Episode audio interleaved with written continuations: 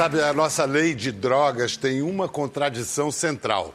Fumar um baseado não é crime, mas andar com usinhos no bolso é. Usar droga pode, portar não mas como usar sem portar? Essa confusão mora no artigo de número 28, pois este delega a agentes da lei, policiais e juízes, o poder de determinar se o sujeito pego com droga é usuário ou traficante, dependendo da quantidade achada de que circunstâncias, como o CEP, classe e cor do infrator. Subjetividade pouco é bobagem. Para corrigir essa confusão, a expectativa estava toda voltada para a sessão do Supremo da quarta-feira da semana que vem, dia 5 de junho. Nela, os ministros do STF vão decidir se o tal artigo 28 desrespeita este livro, a Constituição Federal. Para tornar o quadro ainda mais confuso, há duas semanas, numa articulação excepcionalmente rápida para o ritmo costumeiro das decisões no Congresso, o Senado aprovou uma nova política de drogas, mais dura, na contramão do entendimento médico e jurídico na maior parte do mundo desenvolvido. Será que a decisão do Congresso esvaziou a sessão do Supremo? Ou será que uma coisa não tem nada a ver com a outra? Para entender melhor esse quadro, hoje nós temos um time de notáveis aqui para a nossa conversa. Por favor, aplaudam Cristiano Marona, que é. Marona é advogado, doutor em Direito Penal, secretário executivo da Plataforma Brasileira de Política de Drogas. Ao lado dele, Arthur Guerra psiquiatra especializado em dependência química e que coordena o programa Redenção da Prefeitura de São Paulo. E Luiz Fernando Toffoli, também psiquiatra,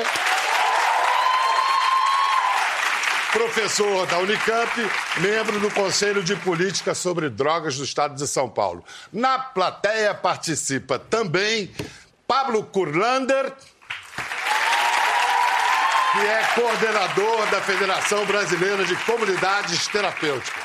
Obrigado pela presença, Pablo, Toffoli, Guerra. Marona, começo com você, porque a questão, acho que é jurídica para início de conversa. O que há, afinal, de tão confuso ou suspeito de inconstitucional no artigo 28? Bem, o artigo 28 é a norma penal que incrimina a posse de drogas para uso pessoal. Né? Você mencionou que o usar não é crime, uma vez que eh, a lei eh, não contempla essa conduta específica, mas conduto, eh, contempla o portar. Então, aquele que usa está portando, portanto, na prática, quem usa pratica o crime. O que se discute nessa ação do Supremo Tribunal Federal é se há uma vítima deste crime de usar drogas para uso pessoal. Né? Uh, e uh, a verdade é que quem usa é, ao mesmo tempo, autor e vítima do delito, né? porque está, uh, no fundo, violando a própria saúde, lesando a própria saúde. E nós vemos uma sociedade em que a lesão à própria saúde é plenamente tolerada. Né? Então, nós temos álcool, tabaco, fármacos, gordura trans, lutas de MMA, e saltar de paraquedas, enfim, são inúmeras as eh, possibilidades que a gente pode imaginar de que colocam em risco uh, a saúde do indivíduo. É uma liberdade individual. Sem dúvida, faz parte do direito de ação. Porém, sempre se entendeu que aquele que porta drogas para uso pessoal representa um risco potencial de expansão do consumo que pode levar a uma epidemia massiva de dependência. Né? É, essa é, na verdade, uma interpretação que eu chamo de um salto triplo carpado hermenêutico. Né? É Porque muito forçado. É demais. Quer dizer, se você é, é, porta drogas para uso pessoal, você vai lesar a sua própria saúde individual. Né? Deixa eu só incluir mais um, eu acho que é o o segundo parágrafo do artigo 28, pra, porque alguém pode achar que eu exagerei na abertura quando disse que depende do CEP, uhum, da classe e da uhum. cor do sujeito. Não, está no segundo parágrafo. Para determinar se a droga destinava-se a consumo pessoal, o juiz atenderá à natureza e à quantidade da substância apreendida, ao local e às condições em que se desenvolveu a ação, às circunstâncias sociais e pessoais, bem como a conduta e, os, e, os, e aos antecedentes do agente. É muita subjetividade para o juiz lidar com isso, né? Muita. O, essa... o, juiz e muitas vezes o policial na rua, Sim, né? Sim, porque começa com o policial que faz a prisão em flagrante quando se trata de tráfico de drogas, passa pelo Ministério Público que tipifica essa conduta para oferecer a, denúncia e termina é, numa sentença que é dada pelo juiz. É, você mencionou, é um campo de subjetividade muito amplo. E quando a gente está falando de crime, a lei exige a, a, certeza, a precisão. Você não pode ter um crime aberto, um crime que. Uma é... vez é crime, outra vez não, Exato. dependendo de quem comete. Não, e o que a gente percebe na prática é o seguinte: é, são dois critérios decisivos para é, definir se é uso ou se é tráfico. A quantidade e é, a é, palavra do policial envolvido na ocorrência. A questão da quantidade, quando a gente pega as decisões judiciais, nós percebemos que o critério é não ter critério. A mesma quantidade para um é uso, para outro é tráfico. É possível no Brasil condenar alguém por tráfico de drogas sem nenhuma prova de um ato de comércio, apenas com base na presunção. Então, cor da pele, o local onde a pessoa mora, o fato da pessoa ter ou não um trabalho lícito, tudo isso é levado em conta na hora da definição. Na prática, pretos, pobres e periféricos são tratados como traficantes e eh, pessoas brancas de classe média, como regra, são usuários. É o que eu chamo de uma cegueira hermenêutica deliberada. Ou seja, a pessoa flagrada com drogas ela é obrigada a provar que não é traficante e, no mais das vezes, os pobres pretos e periféricos não conseguem fazer essa prova. Essa questão da quantidade que vai determinar ou não se o sujeito está portando para consumo ou tráfico é uma das questões para ser julgado do Supremo. Na verdade, esse julgamento começou em 2015, setembro de 2015, já está 3 a 0, porque o Barroso, o Faquim e o Gilmar votaram a favor da liberação do porte de maconha. O jogo está aberto, o placar vai virar, o que, que você acha? Olha, é, essa é a pergunta de um milhão de dólares. Né? É, nós não sabemos, a gente está trabalhando, estamos é, é, pedindo audiência com os ministros, temos memoriais, temos novas, é, novos argumentos a, a apresentar. Hoje o Brasil é um dos últimos países do mundo que ainda incrimina a posse para o pessoal. Na, na, própria América Latina? Sim, na, na, nos nossos vizinhos, único, né? praticamente né? todos os nossos vizinhos, Uruguai, Argentina, Colômbia, Equador, Chile, enfim. É, e quando a gente olha para o mundo, a gente percebe Canadá, Estados Unidos, hoje 30 estados já têm é, ou a, a acesso à maconha recreativa, ou a maconha, maconha ou social, ambas. ou a maconha medicinal. É. Enfim, é. É, a tendência é a mudança das leis de drogas no rumo da flexibilização porque esse modelo da guerra às drogas fracassou miseravelmente e causou muito mais danos do que o uh, uh, eventual abuso de certas drogas. Então, pelo que você está dizendo, o Senado teria ido contra essa, essa essa onda, essa tendência. Você estava no Senado, Sim, no dia é, 15 de maio, é né? Que essa é uma história um pouco mais antiga. O, o PLC 37, que foi aprovado Projeto de lei da Câmara. Da Câmara. É. Ele é, é ingressou em 2011, né? E a premissa na qual ele se baseou é a de que o país vive uma epidemia de crack, né? É, a pesquisa recente é, que foi mostrada pela Intercept, pela Casa da Democracia, é, a respeito de uma pesquisa da Fiocruz sobre consumo de drogas no Brasil, mostrou que não há uma epidemia de crack no Brasil. Há, sem dúvida, números que é, devem é, é não nos alarmar, mas devem, é, especialmente no gestor público, despertar atenção, e essa é uma questão que merece, sim, cuidado, mas não se trata de epidemia. Bial, você me permite fazer uma Por favor, não, eu ia até confusão. comentar que hoje vocês de médicos estão pacientes, né? vocês estão pacientemente Bom, esperando a hora de falar. É, falar.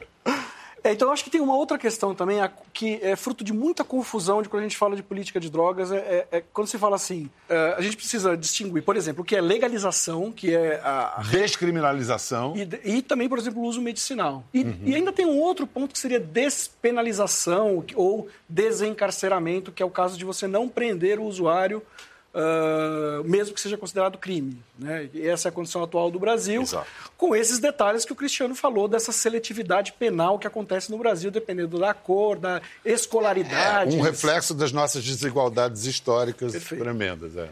Descriminalização é o que o, o, Supremo vai, vai decidir, que é a, o porte, é, é, a conduta do usuário, é o usuário de drogas, seja problemático ou não, que é outra, importante, outra questão importante. Pegar essa deixa sua, então, e fazer um vapt-vupt aqui, não precisa nem dizer porquê, só para a gente aquecer. Quem é favorável aqui é descriminalização do consumo de maconha e de outras drogas? Você, Sou. você é a favor? Sou. Só da maconha. Só da maconha. Você. Todas as drogas. Pablo, você, Pablo Curlanda, a favor da descriminalização da maconha e de outras drogas? No conceito de descriminalização, de não penalizar, de não prejudicar a pessoa, sim. Ok, obrigado. Vamos então agora ver a defesa dessa nova lei. É, é bom, é bom lembrar assim pontos eh, centrais da lei. Aumenta a pena mínima para tráfico de 5 a 8 anos, facilitação da internação involuntária do usuário sem ordem judicial. E tem uma diferença aí, Pablo, a diferença entre involuntária e compulsória. Compulsória é a internação por determinação judicial, né? Então, cabe ao judiciário a determinação e a involuntária por determinação médica. E o grande risco também é, é, a partir dessa previsão na lei de drogas, esse dispositivo ser aplicado contra as populações de rua, que são as mais vulneráveis, para colocar em prática uma política higienista. E que são a parte mais visível do problema é. e que é a tua área, né? É a minha área. É. A população de rua, nós temos a experiência interessante do município de São Paulo, aonde nós tivemos esses dois anos 10 mil internações, não foi, 9.850, hum. quase 10 mil, todas voluntárias, todas voluntárias. Uma fila de pacientes pedindo para serem internados e ter uma desintoxicação. O que eu acho um ótimo sinal, tô, tô certo? Sem dúvida. O tratamento é, voluntário, é, só, é, no caso de drogas, é, muito melhor. Não, só mais um ponto da, da lei importante. Financiamento público das comunidades terapêuticas filantrópicas, que são quase sempre religiosas. Sem licitação. Vamos lá. Vamos ouvir o Osmar Terra, que hoje é ministro da Cidadania, ex-deputado, autor do projeto e médico, defendendo o seu projeto. PLC 37 também é um projeto de minha autoria que nós fizemos para aumentar o rigor né, contra as drogas né, e, e, e, proporcionar tratamento adequado, baseado em evidências científicas. Ah, o governo não tem falado, nesses últimos 30 anos eu nunca vi uma campanha do governo dizendo do risco das drogas, dizendo do risco da maconha, por exemplo. Parece que maconha é remédio. A, propaganda pela liberação vende a maconha como se a maconha fosse uma coisa maravilhosa, fosse remédio. Ninguém é contra legalizar a molécula do canabidiol. Não pode vir com o pacote todo da maconha, porque tem as outras 480 que causam danos enormes. É, desencadeia esquizofrenia, causam um arretado mental. Naquela questão é, que você falou da epidemia, Osmar Terra repete muito que há uma epidemia, há uma epidemia. Mas ele não mostra, ele não mostra as evidências científicas. Vamos, Aliás... vamos perguntar para o Pablo, que está nessa ponta aqui. Você, você acha que dá para se afirmar que há uma epidemia de drogas no Brasil? Epidemiologicamente, né, eu não afirmaria que existe né, uma epidemia, porém, né, para quem vive, né, vamos dizer aí, não, no campo de batalha, realmente a experiência de famílias, de usuários, de quem está lidando com isso, né? A, a é sensação um, é de que é. É um problema dramático. Isso. Doutor acho... Luiz Fernando Toffoli, há uma epidemia, não há. Como tra... Porque o problema existe. Não é uma, não é uma jabuticaba, que não é uma exclusividade brasileira. Que tal começarmos por aí? Existe um problema grave de drogas que precisa ser abordado no país. É, eu tive acesso à pesquisa no relatório, pelo menos o relatório que vazou, porque o jornalista me entrevistou e eu recebi uma cópia. A metodologia é impecável. O Chico Inácio Bastos é um excelente epidemiologista, um dos grandes epidemiologistas do Brasil. E como a gente ouve nessa mesma entrevista que, que foi ah, no Roda Viva. aqui no Roda Viva, o, o, ministro diz que o dado não, não, não, vale porque a Fiocruz tem uma, uma, uma, afiliação ideológica favorável à liberação, mais uma vez a história da liberação das drogas. Bom, Primeiro que não tem. Segundo, se tiver, a pesquisa foi feita de maneira metodologicamente sã. E terceiro, se há alguma crítica, vamos abrir a pesquisa para a comunidade científica, para as pessoas criticarem. Né? E, então, assim, mas a gente não precisa fazer essa discussão se tem ou se não tem epidemia para entender que o crack é um grande problema nas populações vulneráveis de rua das grandes metrópoles Basta andar e nas outras cidades também. É. Vamos falar com alguém que está com a mão na massa, doutor Arthur Guerra, é o responsável pela política de drogas da Prefeitura de São Paulo e acaba de anunciar uma nova lei também, só que municipal. E bastante diferente da federal. Em que a lei municipal de São Paulo difere da federal? É, em dois aspectos, Bial. É, o primeiro aspecto é que a lei municipal ela sugere que, para melhor cuidar do indivíduo, nós precisamos ter o seu projeto terapêutico singular. Ou seja, cada indivíduo é um indivíduo. Ou seja, não existe uma política que sirva para todos os indivíduos ao mesmo tempo. Por isso que, para alguns pacientes, nós vamos usar o modelo da abstinência, eles pedem isso. Aliás, seria um sonho, né? Que todo mundo ficasse em abstinência, seria ótimo. Candidato a prêmio Nobel de Medicina. Muito difícil. Para o segundo grupo, existe sim o modelo da redução de danos. É o modelo que nós mais gostamos? Não, é um modelo possível para aquela situação bastante grave, onde a pessoa, apesar de tentar, ela não consegue ficar sem, sem usar droga. A história do, do Arthur Guerra na Prefeitura de São Paulo é, é bastante didática para que a gente entenda essa, isso tudo que está acontecendo, porque ele assumiu em 17, nomeado pelo João Dória, hoje governador, e à época foi instituída uma política repressiva de internação compulsória dos viciados da Cracolândia. E agora mudou. O que fez você mudar? O que você mudou de ideia? O que fez você mudar de ideia? O que aconteceu? Em primeiro lugar, não sou eu, né? É um time. Eu parto de um ditado que é o seguinte: assim, quando o maestro desafina, a orquestra toda desafina. Então a gente precisa dar orientação clara daquilo que é possível com os recursos que nós temos. Recursos não são só recursos financeiros. São os recursos humanos. Que se, a gente não tem uma vacina, um remédio, uma cirurgia que vai resolver. Nós temos as pessoas que vão nos ajudar muito a abordar e entender melhor esse problema. E essas pessoas, às vezes, têm posturas mais apaixonadas. Ou de um lado, redução de danos, ou do outro lado, de abstinência. Às vezes, um grupo não conversa com o outro, Bial. Um grupo fala assim: você é da abstinência, você é do mal você é da redução de danos, eu não falo com você. Você está virando um é, sintoma brasileiro né, da, do debate público em todas as áreas. Ideológica, né? É, é. E, e, quem perde é o usuário. É, enquanto conta, né? isso. Né? A pessoa está tá sofrendo. Né? Então, o que, que nós é, fizemos? É, em primeiro lugar, né, nós é, trabalhamos com a ideia de ser multissecretarial. Saúde é importante, segurança é importante, assistência social é importantíssimo, é muito importante. Quer dizer, para onde essas pessoas vão, onde elas vão morar, trabalho, geração de renda. Quer dizer, a pessoa sai de uma internação, ela precisa de dinheiro, ela precisa, senão ela volta para o tráfico. Urbanismo é importante, direitos humanos, educação, é, cultura é importantíssimo, porque isso a gente vive naquela região forte de São Paulo. Trabalhamos intensamente, fortemente, vamos todo dar, mundo. Vamos dar um exemplo concreto. Você está implementando, vai implementar agora o CIAT. Isso. Serviço Integrado de Acolhida Terapêutica. Exatamente. O que eu tenho aqui é que seria um tratamento personalizado, como você disse, de cada usuário, e uma inserção num programa com três etapas: abordagem, acolhida, até dois anos de acolhida e profissionalização. Exatamente. Ainda, ainda previsto também a concessão de bolsas de 698 reais a usuários que se engajem. Que na época que foi proposto em prefeituras anteriores já era chamado de Bolsa Crack. Isso, Bolsa Crack.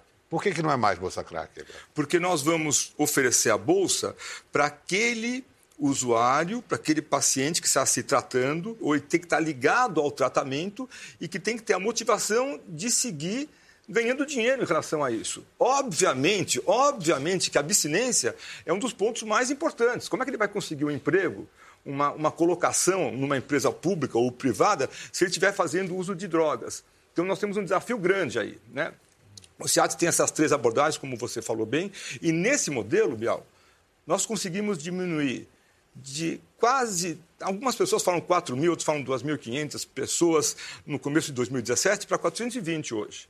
Na, naquela região, né? na região da Cracolândia. Nós resolvemos o assunto? Obviamente nós não resolvemos o assunto, seria uma ingenuidade. Se você me permite, Arthur, queria até te fazer um, um elogio público.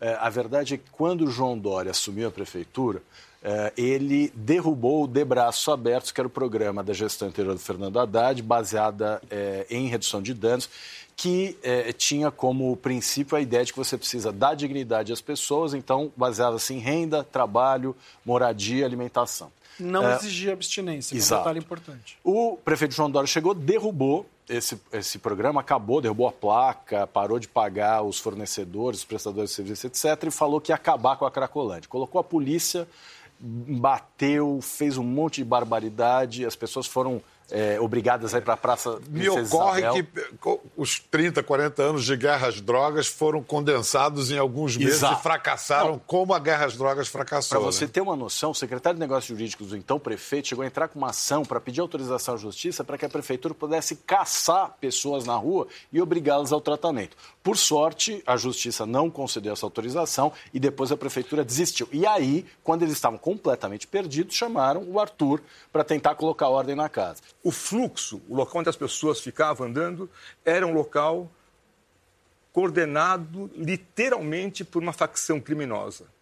Nós não, as nossas equipes de assistência social e de medicina não podiam entrar lá, ou só podiam entrar quando eles autorizavam com mortes, com sequestros relâmpagos. Então, impossível. Então, eu, eu, eu sou contra o que, sou, penso diferente. Tinha que ter alguma ação. Eu, como médico, não sei avaliar se devia ser mais ou menos, mas tinha que ter alguma ação para poder dar o, o, o controle de volta para o governo para o município. Né? Mas aí se embasa a sua proposta de multidisciplinaridade. Quer é. dizer, tem que ter várias secretarias atuando. Não adianta tem. a polícia ir lá descer o pau, porque isso não vai resolver, e não adianta também ir só a mão que afaga. É Não, isso que nós, você está dizendo? Nós, isso, nós precisamos fazer as duas, as duas coisas. Eu vou abrir um outro caminho agora, porque se as drogas podem ser a doença, elas também podem ser a cura da, da doença, da dependência. E cada vez mais pessoas buscam pesquisas, informações sobre o uso medicinal de substâncias ainda ilegais. A nova lei, Toffoli, muda alguma coisa em relação à pesquisa com substâncias ilícitas para. Não. Pra, a, a lei original já prevê que é possível fazer pesquisa, né? já estava uhum. assim dessa forma e isso não foi modificado. E, então, existe, uh, existe essa possibilidade não só com a cannabis, mas com outras substâncias também atualmente consideradas proscritas, né? Com a, a, psicodélicos. A, tá. Agora, quanto ao canabidiol, o Brasil, em vez de produzir, está apostando na importação. Será que esse é o melhor caminho? Quais os prós e contras da decisão brasileira de importar canabidiol em vez de produzir? Bom, uh, isso mostra o grau do nosso atraso. Né? É, por exemplo, no Chile é, há uma produção interna de cannabis, e aqui me permita corrigi-lo, Bial, não é só o CBD, porque os proibicionistas eles tentam fazer essa distinção. Né? O CBD seria o canabinoide do bem e o THC o canabinoide do mal. Né? E eu que não sou cientista, mas já estudei muito e converso muito com os cientistas, com os, os médicos, é, conheci o efeito comitiva, que é o conjunto dos canabinoides, inclusive o THC, que produz efeitos terapêuticos. Aliás, é interessante que o Conselho Federal de Medicina soltou uma publicação recente que se chama A Tragédia da Maconha. O título é horroroso, né? É, mas no seu conteúdo está dito que há evidências científicas conclusivas no sentido de que a cannabis pode ser utilizada para o combate à dor crônica. Né? E é interessante que o próprio Conselho Federal de Medicina não se deu conta disso, porque soltou recentemente uma nota dizendo que médicos estão proibidos de prescrever cannabis para fins medicinais. Nós já temos hoje no Brasil 35 ou 36 decisões judiciais que autorizam pessoas com prescrição médica a cultivar e a produzir o próprio remédio, a inclusive importar sementes do exterior. Né? Então, uh, não permitir que se produza aqui a cannabis para fins medicinais é um completo atraso, é um atentado ao interesse do país. É, Arthur, deixa eu falar sobre o Conselho Federal de Medicina. Por favor. Vai, porque Falaram no conselho. Falaram no conselho. Eu estava na reunião do conselho, né? É, eu não sou do conselho, sou representante da Associação Médica Brasileira. Estava representando nessa reunião importante que teve em Brasília há cerca de um mês atrás. É, de fato, existe um problema a medicina trabalha com o modelo clássico há milhares de anos, é um, modelo, é um modelo que se chama baseado em evidências, não pode ser um modelo apaixonado, gosto mais disso, gosto mais daquilo, ou na minha experiência pessoal funciona mais assim ou mais assado. Não, tem que ser alguma coisa que siga para todos os médicos da mesma forma. Nós não temos evidências ainda quem gosta da maconha, por favor, não vai, gosta de, do, não, não da maconha, gosta do, do assunto, né? Não, não, não vá, Você não gosta vá, do assunto não também, vá, né? não vá pensar. Gosta, mas não assim, traga. É, é, não é, não é um ataque para quem gosta, mas claro, na, na medicina tem um, um, uma, uma norma que é assim, ó, antes de mais nada, não fazer na, nada, nada, nada que machuque o paciente. Primo non nocere. Isso. Primo non nocere. É, é- essa essa é, uma, é uma regra básica que você aprende no primeiro dia de aula do curso de, de medicina. E o que nós sabemos é o seguinte: muita gente defende de um lado, muita gente ataca do outro e faltam evidências científicas Mas, em, Arthur, em você leu o documento do, do CFM? Ah, Eu li, eu li um, um livrinho que tem esse título mesmo, de uma pessoa do CFM, nem é do CFM, mas uma pessoa da Associação Médica Brasileira que colocou um livrinho lá, mas não é aquela posição do É CFM. uma publicação né? oficial do CFM e lá está dito que há evidência científica para É, cannabis ó, então, eu- nesse momento onde está a o Conselho Federal de Medicina entende que é importante discutir esse assunto no grau máximo, é importante ter evidências científicas, é importante que o assunto não seja discutido só pela medicina, mas por toda a sociedade, sem posições apaixonadas. Essas posições apaixonadas não vão levar a nada. Mas, Porque tem gente Mas que, e o que, que, é não uma gosta. apaixonada? É isso, olha. Maconha é o que vai resolver qualquer problema. Bial, Mas nós- quem diz isso? As crianças começam a usar maconha aos 13 anos em São Paulo. Mas nós não estamos falando de uso recreativo. Mas, mas eu estou falando de que as crianças estão usando aos 13 anos. Opa, nos colégios. As, Isso crianças, as crianças estão usando bebidas alcoólicas, aliás... em É outro problema Vo- também, O que, mas- que você acha da, da propaganda de, de cerveja, por exemplo, na, é, na, é isso na que é um desserviço. A gente está falando da maconha, vamos falar da maconha, porque se a gente começar a colocar as outras coisas, então tudo está ruim. Ah, Isso não funciona. Permite uma parte?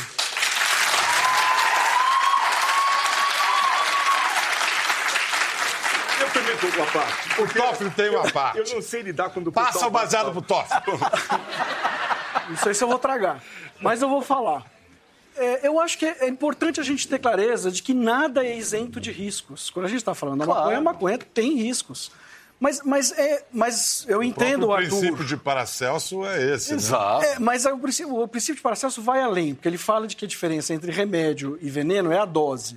Não é só isso, especialmente no caso da maconha, que é uma planta extremamente complexa, com um perfil de canabinoides múltiplos, com efeitos diferentes, e que eh, é usada por pessoas cujo sistema endocannabinoide, que é, que é onde são os receptores né, da- das substâncias que estão na maconha, é diferente, é complexo de pessoa para pessoa e que também é complexo e diferente no, no horizonte social.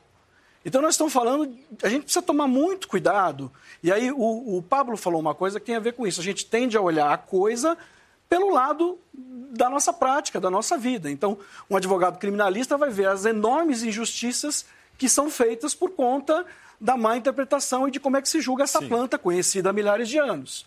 Um médico psiquiatra tra- especialista em dependência química ou especialista em psicose consegue ver. Hoje eu atendi um paciente que, que teve uma psicose, provavelmente que, te, que tinha uma predisposição, o pai tinha psicose que foi também, desencadeado. mas provavelmente teve um papel de desencadeamento da, da cannabis. Então é importante ter clareza de que eh, nós não estamos falando da, de, de nada ah, acima do bem e do mal. Exato. Né? Então, Sim. eu também acho que a gente precisa tomar cuidado com as narrativas, porque aí os, vem adolescentes que falam assim, não, dependentes, com problemas, com situações complexas, que tem a ver com suas vidas também. A gente precisa começar a parar de focar só na droga e olhar as vidas das pessoas.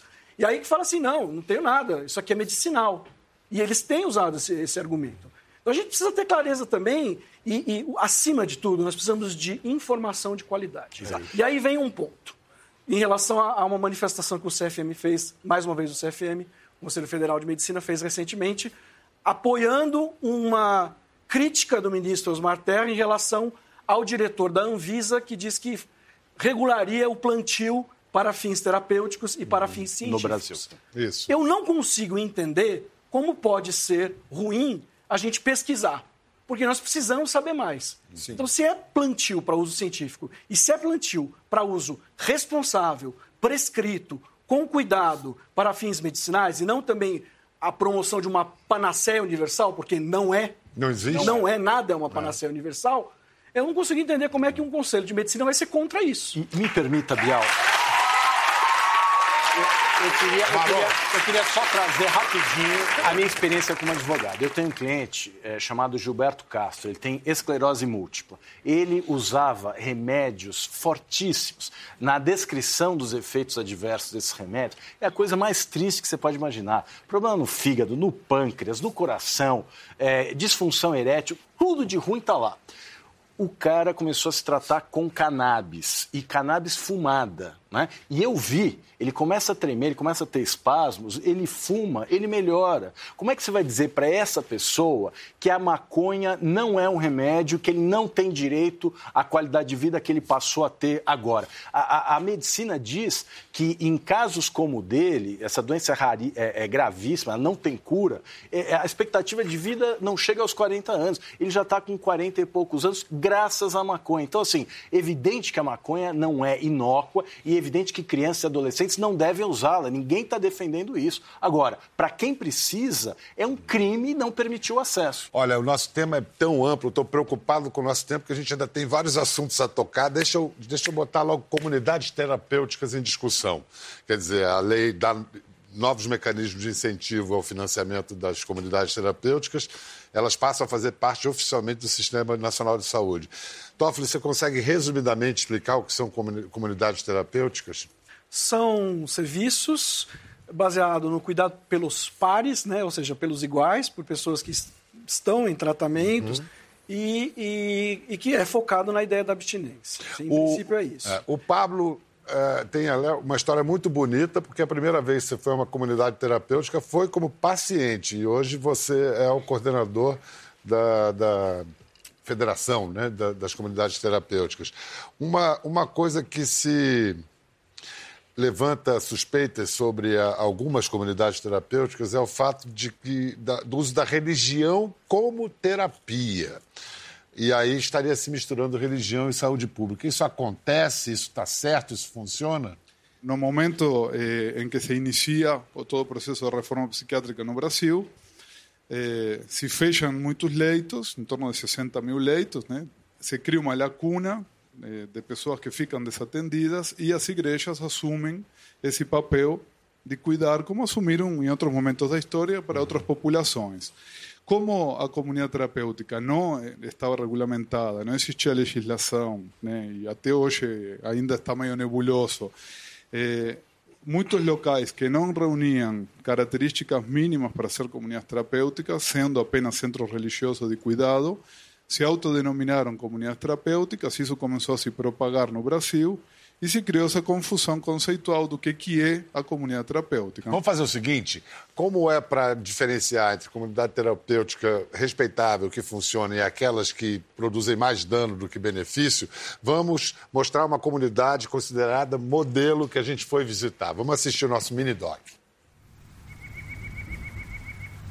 Não foi em três meses que eu me descobri uma nova pessoa. Mas em sete meses que eu fiquei aqui, eu descobri sim que dava para ser uma pessoa diferente e que eu queria ser uma pessoa diferente.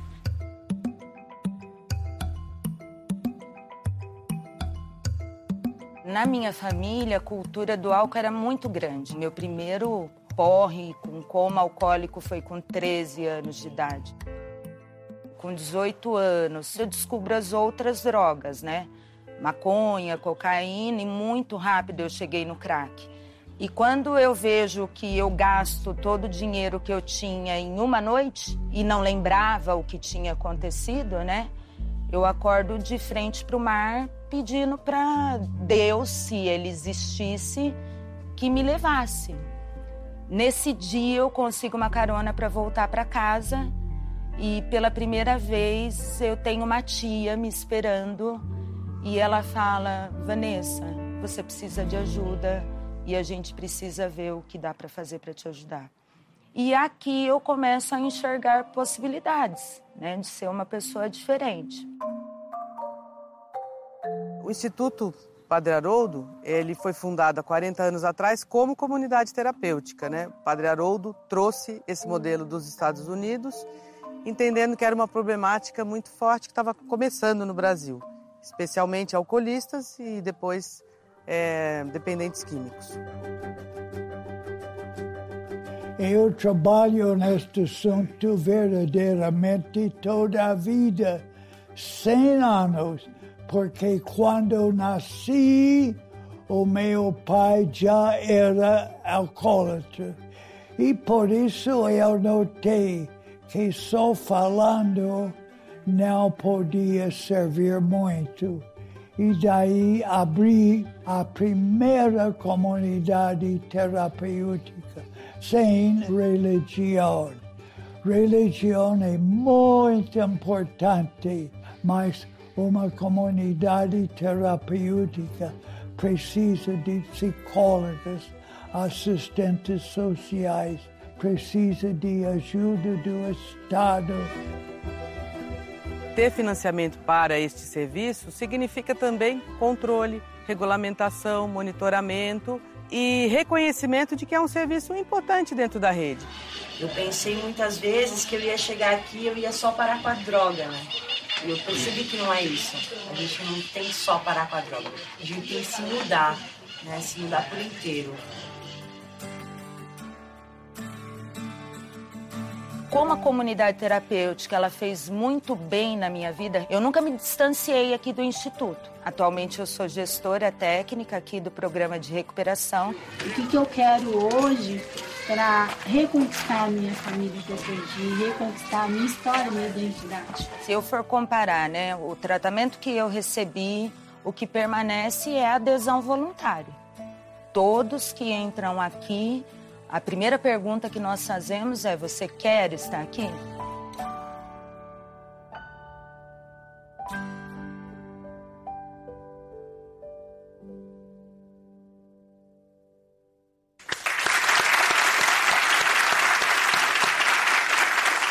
Pablo, quem precisa de ajuda, precisa de ajuda rápido quando decide pedir ajuda. Como identificar, separar as boas comunidades daquelas que são ciladas? A FEBRACT, para afiliar uma comunidade, ela vai passar por um processo de avaliação da qualidade do serviço. Então, nós temos em nosso site disponíveis quais são as comunidades filiadas que passaram por esse processo, que têm critérios mínimos de funcionamento. Eh, a grande dificuldade das famílias, muitas vezes, né, e aí principalmente em cidades pequenas ou de médio porte, é que os equipamentos disponíveis são muito escassos. Então, às vezes, aquela comunidade terapêutica nem é tão boa, nem é o melhor serviço, nem é o local mais adequado para aquela pessoa, porém é o único que tem. É. Aquela pessoa acaba indo por falta de outros. Muito obrigado, Pablo. Eu queria perguntar só, só um minuto. Pode ser para você e para o Toffoli, eu tinha pensado para os três, que é a questão do financiamento. Seria uma lei Rouanet das comunidades terapêuticas, mas não é exatamente novidade, é? Não, é, é que o PLC é, 37 ele prevê a possibilidade de pessoas doarem dinheiro para as comunidades terapêuticas e abaterem do imposto de renda. Né? Algo que me parece completamente sem sentido.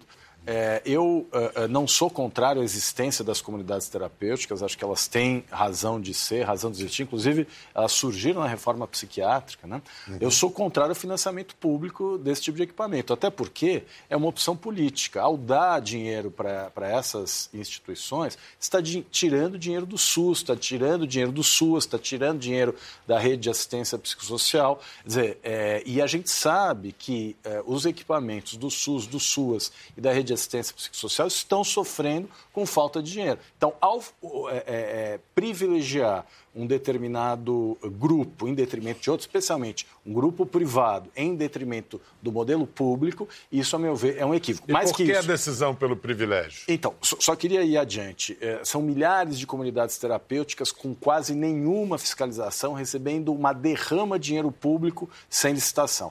É, a Procuradoria Federal dos Direitos do Cidadão, junto com o mecanismo de controle de prevenção e combate à tortura fizeram uma, uma inspeção em 28 comunidades terapêuticas, identificaram problemas em todas. Né? Então, assim, maus tratos, torturas, tratamentos inadequados, etc. Isso daquilo que foi possível fiscalizar, sendo que a grande maioria não é fiscalizada. Então, a meu ver, há um grande problema aí. O, o, que o Cristiano mencionou sobre essas, esses maus tratos e essas situações análogas à, à tortura, cárcere privado, é, proselitismo obrigatório, religioso, eu entendo como são as situações limite, porque esses, esses relatórios acontecem com denúncias. São as denúncias que são feitas e, e, os, e os diversos órgãos vão lá buscar. eu acho que é um sinal do que pode acontecer se a gente não controlar, não fiscalizar da maneira que deve ser fiscalizada. Pablo, você quer dizer mais alguma coisa? Na comunidade terapêutica, até ter alguma coisa escrita, demoraram 30 anos. Então, um serviço que passa três décadas sem nenhum tipo de regulamentação vai ter problema, sem dúvida.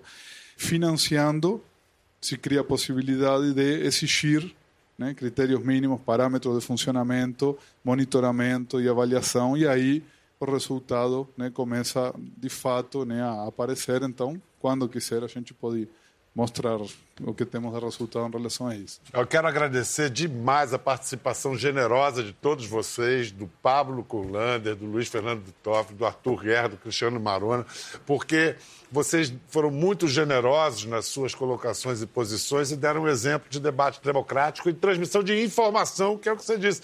E sem informação não, tem nem, não dá nem para o começo. Só para terminar, quem vai na, na Marcha da Maconha agora em São Paulo? E no público? Tá bom, bom passeio para vocês. Tchau, até a próxima, valeu!